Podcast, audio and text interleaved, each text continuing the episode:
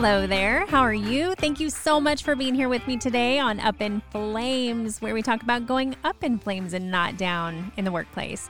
So, today I want to talk about the coronavirus and this telework huge like opportunity that a lot of people are now facing. And it's a great thing. And there's, you know, some tips and hacks that go along with that to make you successful. So, stick with me and we'll get to them.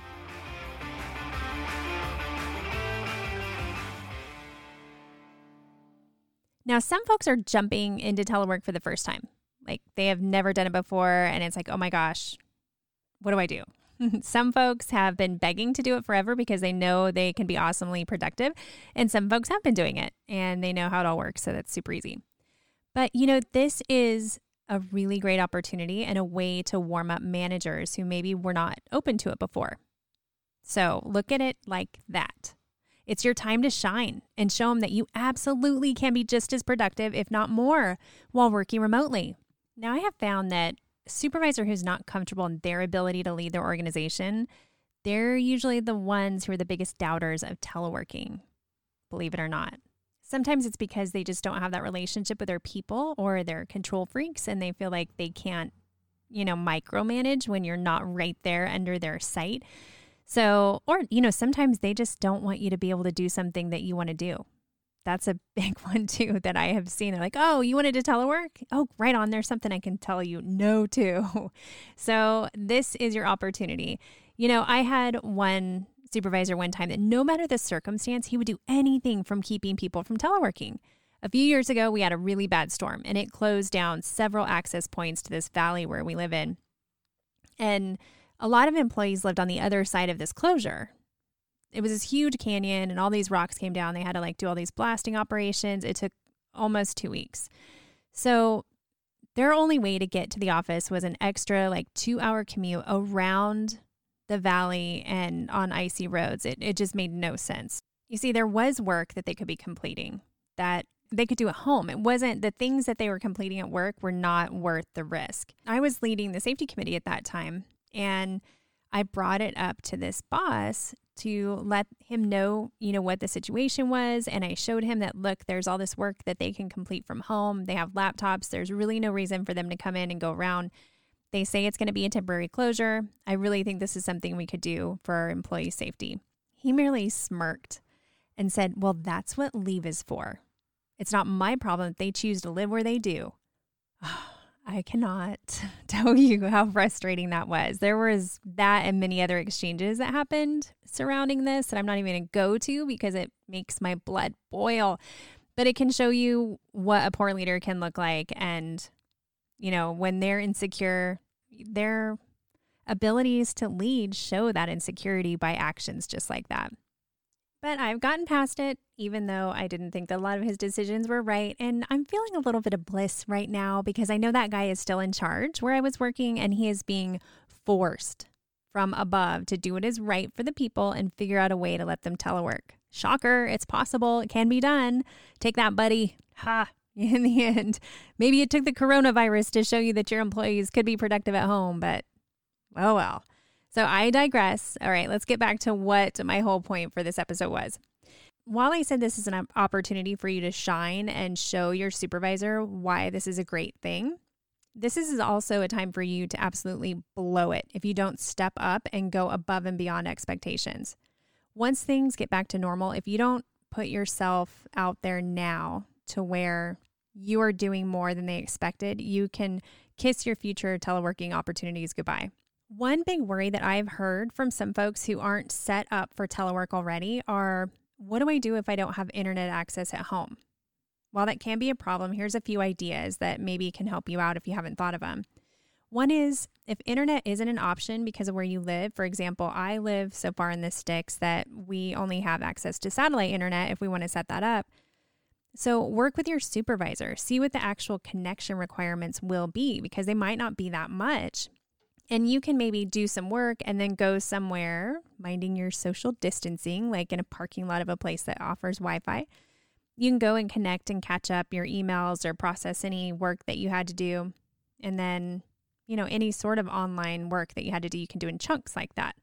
There's a lot of work that you do where your connection actually isn't even relevant.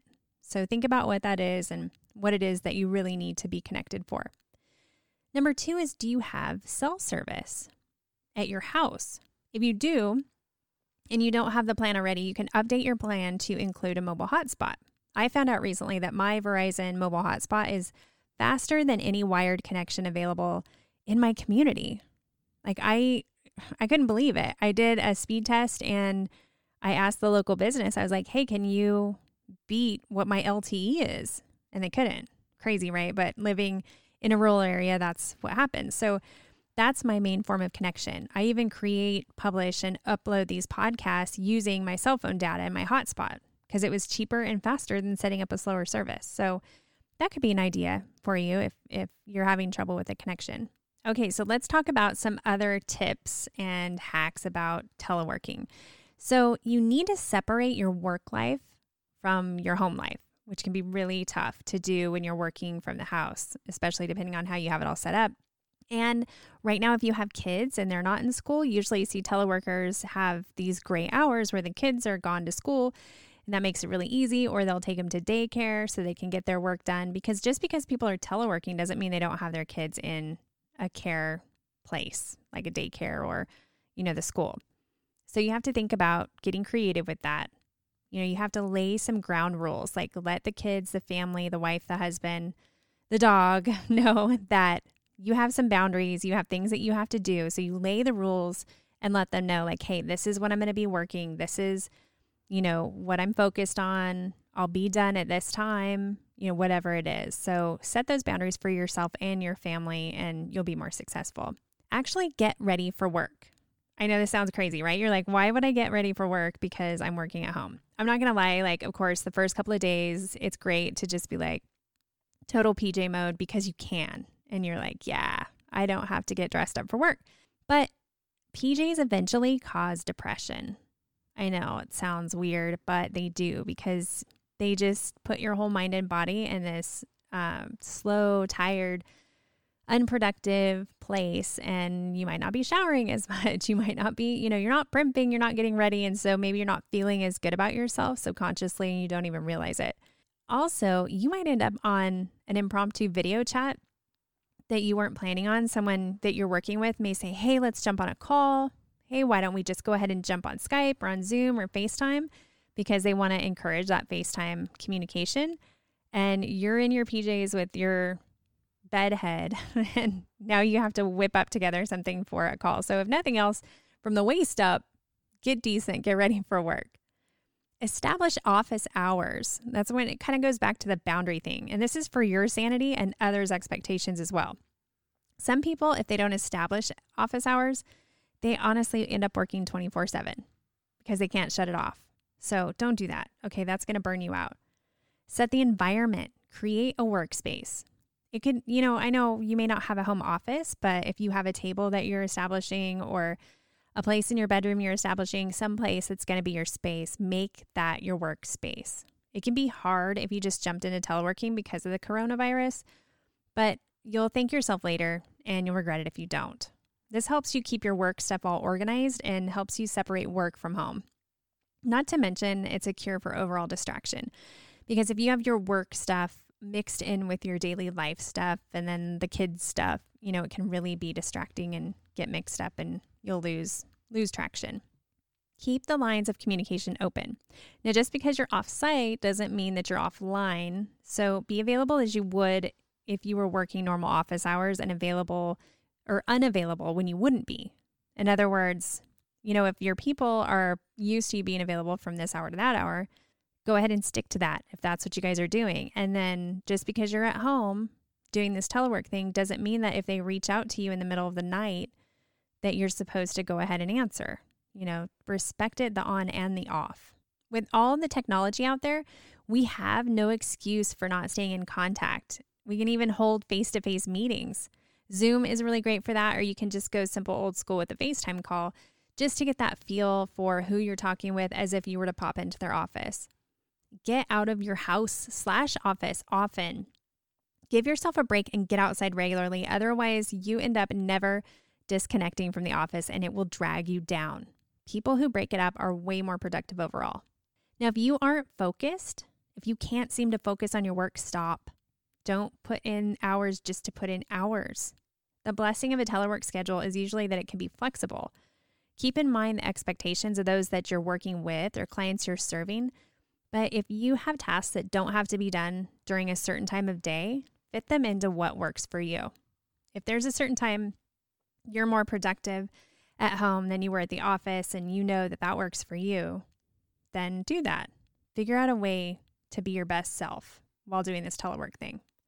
Now this this is such an opportunity, and I keep saying that. This is an opportunity to show what organizations can do remotely.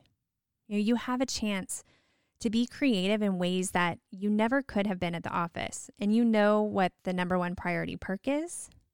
No impromptu BS storytelling sessions at the office that end up sucking hours of your day away. You know what I'm talking about. You know the buddy that stops at your desk and wants to dump a load of gossip or tell old stories. And three hours later, you guys are still sitting there and then you take off to go to lunch. like, you know the productivity I'm talking about that gets slammed when your day just turns into that.